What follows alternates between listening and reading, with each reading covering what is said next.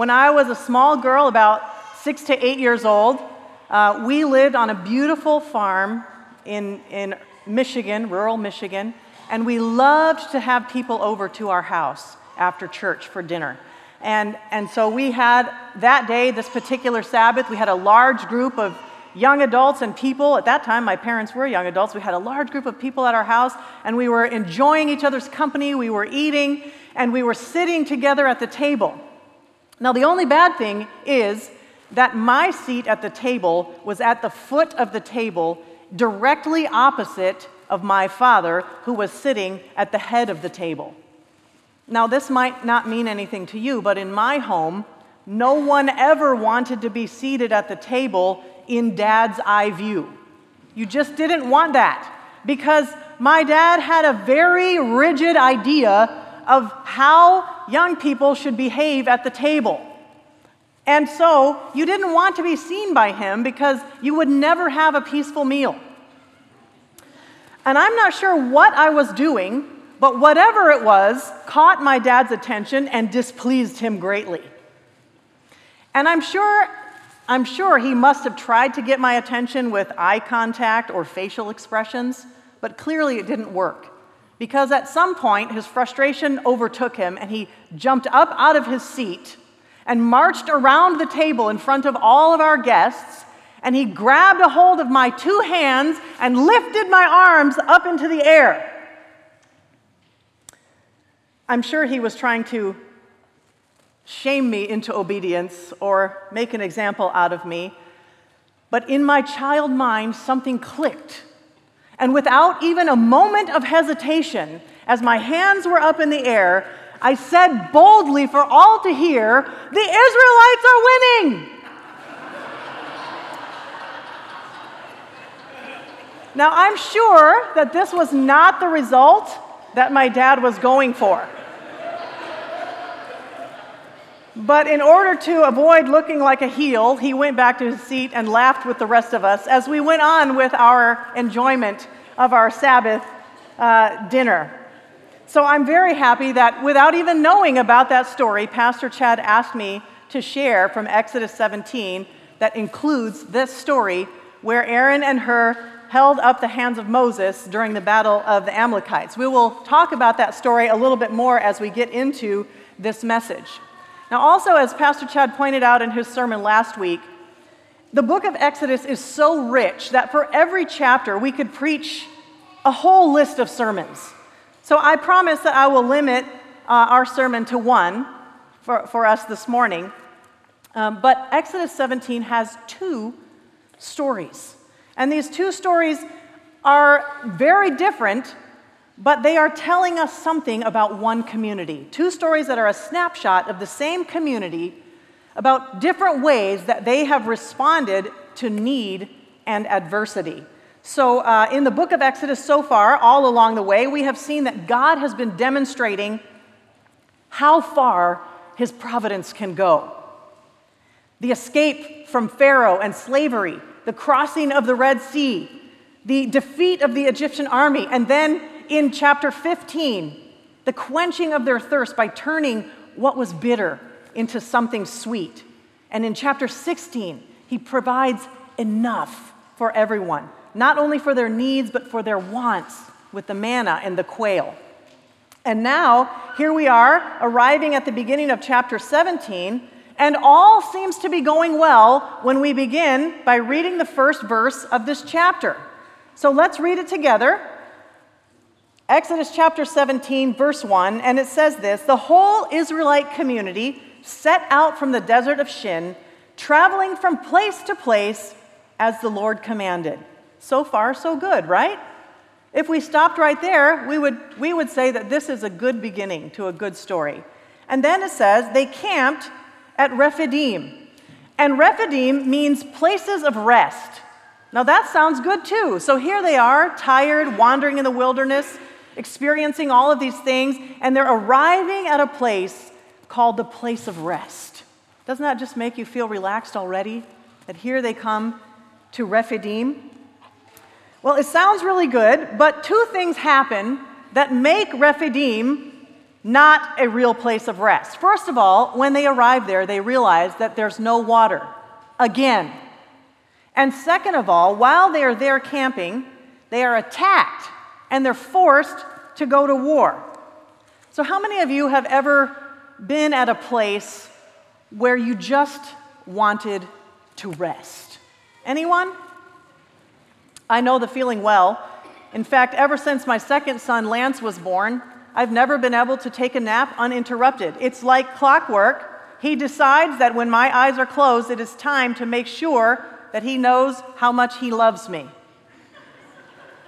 Another thing that is new for me, since I just finished my first year as a teacher, I have never looked more forward to summer break in all of my life. And it's not because I don't love my students. I love them. I miss them. It's just the unforgiving, relentless pace of the school year.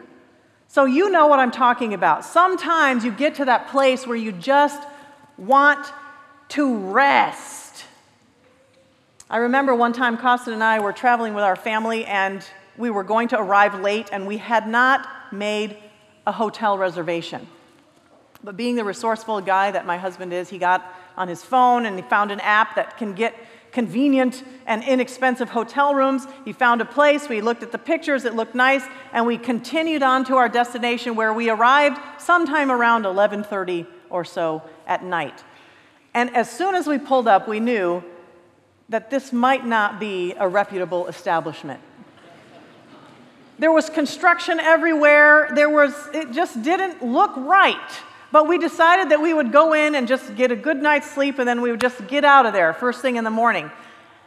And at first we had trouble even getting to our room because the construction made us have to detour through where the swimming pool was, and the pool was empty, the room was eerie, it echoed, and when we entered the hallway where the hotel rooms in were in, it was like we had walked into a party. The hall was full of people. Hotel room doors were hanging open. Music was blaring out. People were walking in and out. And I thought, what have we walked into? And then we opened up the, the room door and we looked inside to the room that we had the key to, and it looked like a tornado had gone through. The bedding was all turned upside down. Every, the room was just a disaster. And all we wanted to do was rest. So like any good citizen would do, we complained. Unfortunately for us that night, there was nothing that the establishment could do to help us, including give us a refund. And so we wandered out into the night, hoping to find another place in the city that apparently everyone else in the world that night also had planned to stay. Ultimately, we did find a room and we did get our rest that day. Um, and now, as Israel arrives at Rephidim, they're in that same mindset. They want to rest. And we know that God has miraculously provided both water and food in the previous chapters. The problem for Israel is the usual one. As, they, as, they, as they've come to Rephidim and they realize there's no water, they seemed to forget so quickly that God has provided for them just, just days before. It's, it's Like they have forgotten. Over and over again, the stories of Exodus tell us that the people complained or quarreled or grumbled. It's almost like they totally forget that there are other reactions that are possible. Have you ever met anyone like that, where complaining is the only reaction that they have to anything? Have you ever been that person?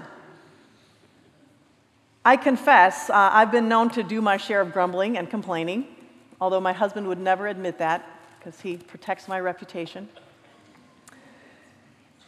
But here's something that I've learned about complaining. It actually doesn't make things better. Has it, has it ever made things better for you? In fact, in, in my house, my boys know that if they start complaining about something, two things are going to happen. Number one, very likely they're going to get a, a pretty long mom speech. And number two, they certainly are not going to get what they want. That's what happens with complaining at my house. But God seems to be oblivious to this parenting philosophy, because it looks like he just keeps giving the people what they want. It's a parenting disaster. Well, looking at these two stories, we'll, we're going to be able to pause and take a, and ask ourselves some very, very important questions. Number one, what is, what is God doing? Is he just indulging their temper tantrums so that he can raise an entitled generation? But the questions that are relevant to us are these. How do we respond when we find ourselves in need or in turmoil? And what does our response show about our faith and trust in God? And thirdly, what role does community play in all of this? Let's look at what happens here in the first chapter, uh, first verses of chapter seventeen in the first story. If you open there in your Bibles, Exodus chapter seventeen, we know that Israel has arrived at Rephidim, but not only have they found no rest, they found no water. So they do what they normally do, and in verse two it says they quarreled with Moses and said, "Give us water to drink." And Moses replied, "Why do you quarrel with me? Why, why do you put the Lord to the test?" In other words, I'm just a human being like you. What can I do about it? But the people were thirsty for the water there, and they grumbled against Moses, and they said, "Why did you bring us up out of Egypt to make us and our children and livestock die of thirst?" A little drama, anyone? A little exaggeration? And then Moses cried out to the Lord, "What am I to do with these people? They're almost ready to stone me." In other words, they had entered into a mob mentality. This is how upset they were over the fact that there's no water, even though just days before God had provided water for them in a miraculous way. They're ready to commit murder. And the Lord answered Moses, "Walk on ahead. Take the elders of Israel and the staff that you used to, to divide the Red Sea. Take it with you, and I will stand before you in front of the rock. Strike the rock so water can come out and the people can drink." So Moses did this in the sight of the elders of Israel. And then he called the place Massah and Meribah because the Israelites quarreled and because they tested the Lord, saying, "Is the Lord among us or not?" I think it's interesting that the first thing that Moses does is renames the place. He's like, "Rephidim, this is not a place of rest. This is a place of trouble. So I'm renaming this place. This place is called Doubt and Trouble." And it's because the people ask the Lord, "Is the Lord among us or not?" This is the burning question of Exodus chapter seventeen. In fact, it's the question that is addressed by both of the stories that we find here in this chapter. And this question might seem totally absurd to us from our vantage point. We would say it's probably pretty obvious at this point in their story, and it should be obvious to them by now that the Lord is with them. Wouldn't you say? They've witnessed miracle after miracle. And even after all of this, they are still questioning God's presence and his faithfulness. Now, before we get too critical of the people of Israel, we should stop and ask ourselves, how far are we willing to go to trust God? Are we able to do that when it gets tough? Will we go only to the edge of our comfort zone before we begin to complain? Any takers? Will we only trust up to that point that God can turn the bitter things sweet, or that he can give us what we want when we want it? Or will we trust beyond that to where there is no visible resource or no solution, and we must depend on God completely in the face of the unknown? Are we ready to trust God that far? Or are we more like the Israelites, that as soon as something isn't going our way, even though we know that God can provide for us and we have evidence that he has in the past, that we just go straight to complaining? When God is leading us, how far will we follow? How do we respond when things don't make sense and we can't see a way to get through what lies ahead? We can easily look back on Israel's story and see that God was providing for them all along, but what about us? And the reason I ask this question is because the reality of it is that we can't just say, God always provides for his children. Because in the world that we live in, we know that sometimes we don't feel his providence. And I don't want to wipe that away by just having a Disneyland statement that God always provides for his people and delivers them from trials, because we know in our life experience that we don't always experience it that way. To simply say that God is faithful and that he always provides may not be sufficient for everyone. It might seem cliche and insensitive to ignore the fact that many thousands of believing people in our days have died in the agonies of thirst and want, even while praying for relief to God, just as earnestly as the Israelites and Moses did.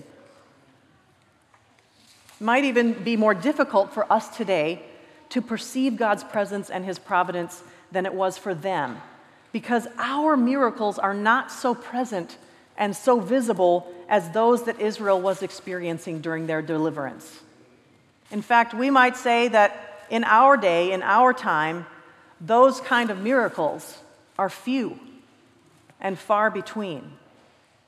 So have you ever found yourself asking, is God among us or not?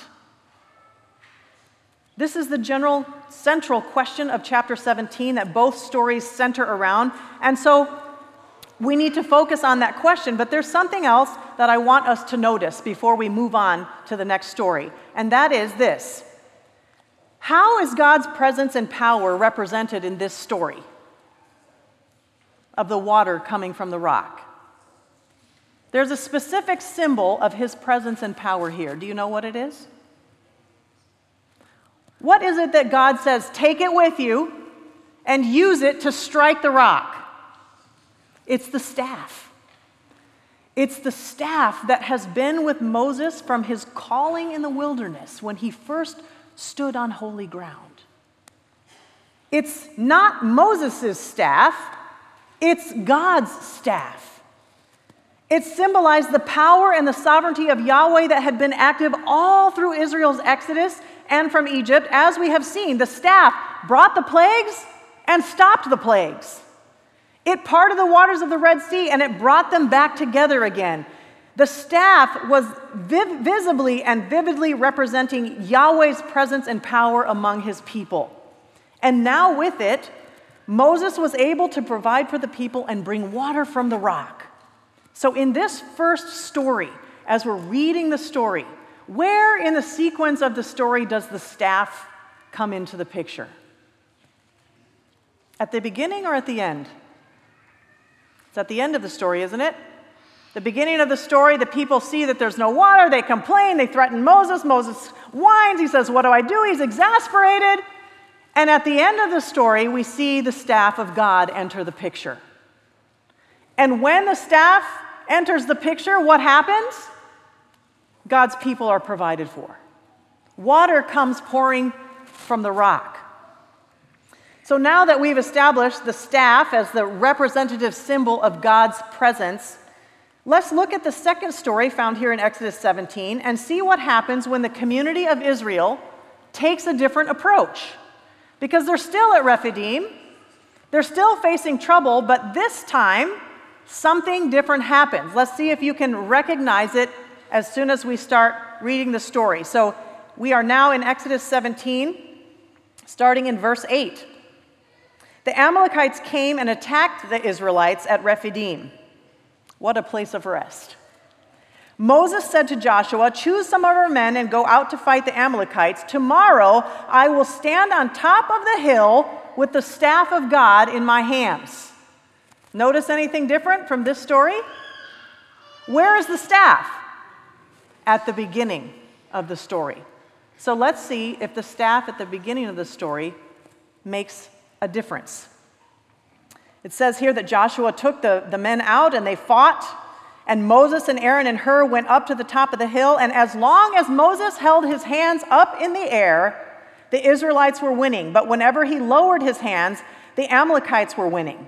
When Moses' hands grew tired, they took a stone and put it under him, and he sat on it, and Aaron and Hur held his hands up, one on one side and one on the other side, so that his hands remained steady till sunset. And Joshua overcame the Amalekite army with the sword. Then the Lord said to Moses, "Write this on a scroll as something to be remembered, and make sure that Joshua hears it, because I will completely blot out the memory of Amalek from under heaven." So in this story, what do we notice about the place of the staff in the story? It's at the beginning of the story. And in the story, as Moses lifts his hands, we can only imagine that the staff is in his hands, because he has taken the staff to the top of that hill. So the staff representing the presence and power of God. When the presence and power of God is lifted up, then the people of God are winning. And when the presence and power of God is down, it means that human power alone is in action. And we could see that the Amalekites, the enemies of God's people, would prevail against them. Lifted high, it meant that Yahweh's power was in action. Lowered, it meant that human power was in action alone. And notice the difference that the staff makes in the story. Here's the question that I have for each of us this morning, not just as individuals, but as a community. Because we aren't just reading the story of an individual in these stories, we're reading the story of a community, and how a community approaches trial and need and ad- adversaries, right? So in our own lives, in our own community, where do we put the power of God in our stories? Do we resort first to complaining and grumbling and accusations when we face trial or disagreement? Or do we go to God first and acknowledge his leading and his power in our lives before we go into battle? Which one? And regardless of which one may be most true for you or for me, God is patient, and he still finds a way to provide for us. One commentator says this: at the very beginning of their wilderness wandering, God sets out to teach Israel that he can provide for their most basic needs, food and water.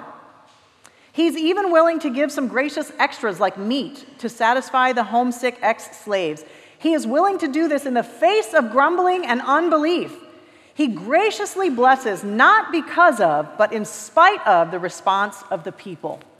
He knows their humanity and their past, so he is patient with them. Amen. He is patient with them. God makes it clear that he is doing all of this so that their trust and their belief in him can grow. He desires that their faith be built and that they learn who he really is. And you know, God is, is that patient with us too. When we need to grow our faith and learn to trust in him and to get to know who he really is, he gives us space and opportunity to do that. But I might warn you that it may not be in a way that makes us comfortable. If you know God like I do, you've been in more than one uncomfortable situation. But where can we look for answers when we find ourselves asking, like Israel, the question, is God among us or not? God has provided an answer to this question, not only one, but two significant answers as he responds with a tangible, resounding yes. Is God among us or not? Yes, he is. Answer number one comes to us in the form of his only begotten Son, called Emmanuel, God with us, so that in every dry desert or every barren wilderness or every impossible battle, that we could know without a doubt that God is with us. Emmanuel. Jesus did not only die for our sins. Did you know that? He also suffered for our suffering. He was despised, rejected, mocked, falsely accused, beaten, tortured, and faced death so that we could know that in our greatest moments of want or need or suffering, that we are not alone. And as great as that is, he did even more than that. He also gave us the very tangible and very present gift of community. Is God among us or not? When we look into each other's faces, we should be able to answer that question, yes, he is. The role of Aaron and Hur in the story cannot be overlooked or underestimated. We might not experience the miracles that Israel witnessed, but we can understand what they struggled to grasp, that God among us and God with us is most evident in who we are as a community and who we are with each other. The community rises and falls together. Did you know that? We can choose to do things the human way and get human results, fighting and bickering with each other. Or we can choose to do things according to God's power and leading in our lives and trust that he will win the victory for all of us. That's what it means to be in community. Why do you think the enemy of God's people wants to wants people to defend themselves on their own power and to break down community? Why do you think that is? Because then he knows he can defeat them. His goal is to either take us in the wrong direction collectively, while we are negatively complaining and being self-righteous or whatever else that is, or to break us apart and separate us. Because in doing so, he knows that he can defeat us. And we all know that hardship either separates us or brings us together. When we resort to human methods, we are separated. Blaming, complaining, whining, self-pity. When we resort to the power of God, then we can come together in victory. God works with people and through people to bring about that which will meet needs. And Pastor Chad talked to us about that last week when he told us, you are the manna.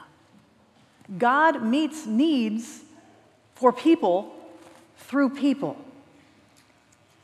We can choose to put each other down and go down together, or we can lift each other up and have victory together. And in the moments when someone might be thinking, listen, I don't need the promised land right now. Right now, I just need to make it through this moment and this day. Like Israel felt that day when they said, we, we just need a drink of water. Then we have community. While we are moving through this world and waiting for the final result of God's salvation, we have the community of God's people to get us through. In the battle against the Amalekites, it took the whole community working together while depending fully on the power and providence of God to win that victory. So, what are the main things that we can take away from Exodus chapter seventeen? There's so many things, we'll just focus on a few. Number one, God does not delight in complaining, in a complaining, demanding spirit. You know who delights in that? The enemy of God. But God delights in a heart that trusts him in all situations, regardless of whether or not we can see the outcome. When life gets tough, God wants us to turn to him first instead of complaining. Are you more prone to pray or to complain in a tough situation? You can answer in your mind. Take some time to be honest with God about your feelings. If you're unhappy with a situation in your life, make a conscious decision to take it to God in prayer instead of complaining and grumbling. Confess your complaining attitude that you might have in your heart and see if that makes a difference. Number two, God wants us to be dependent on him and to allow him to use us. And he also wants us to know when it's time to allow others to help us carry our task. That's what community is all about. So where are you on your spiritual journey? Are you feeling dependent on Him? Knowing that He is the only one who can truly provide for all your needs? Do you have others in your life that are walking alongside you? Are you committing to walking alongside someone else? The third thing that we can get from Exodus chapter seventeen is to remember who God is and what He has done. Now, at the end of the battle of the Amalekites, God says to write it down and then to tell it, to read it aloud, so that the commander can hear and all the people can also be reminded. And, and then Moses also builds an altar so that they can remember. You know, the human mind is very quick to forget. The Old Testament emphasizes remembering as an important key to a vibrant faith. And because of this, special action is taken here in this story to keep the memories alive. So then the question remains for us, what are we doing to keep the memories of who God is and what He has done alive in our lives, in our homes, in our community? The world that we live in will always try to convince us that God is not with us, that God is not among us. But when we stand together, when we fight together, when we pray together, when we lift each other up, when we remember and we tell the stories of the ultimate battle that has been fought and won by Emmanuel, God with us, then the enemies of God's people will never be able to convince us otherwise. That is what gives us the courage, the audacity, the faith of a child when all of the odds are against us, when we are outsized and exposed, to stand together in that battle and to raise our hands and call out, the Israelites are winning. Are you with me?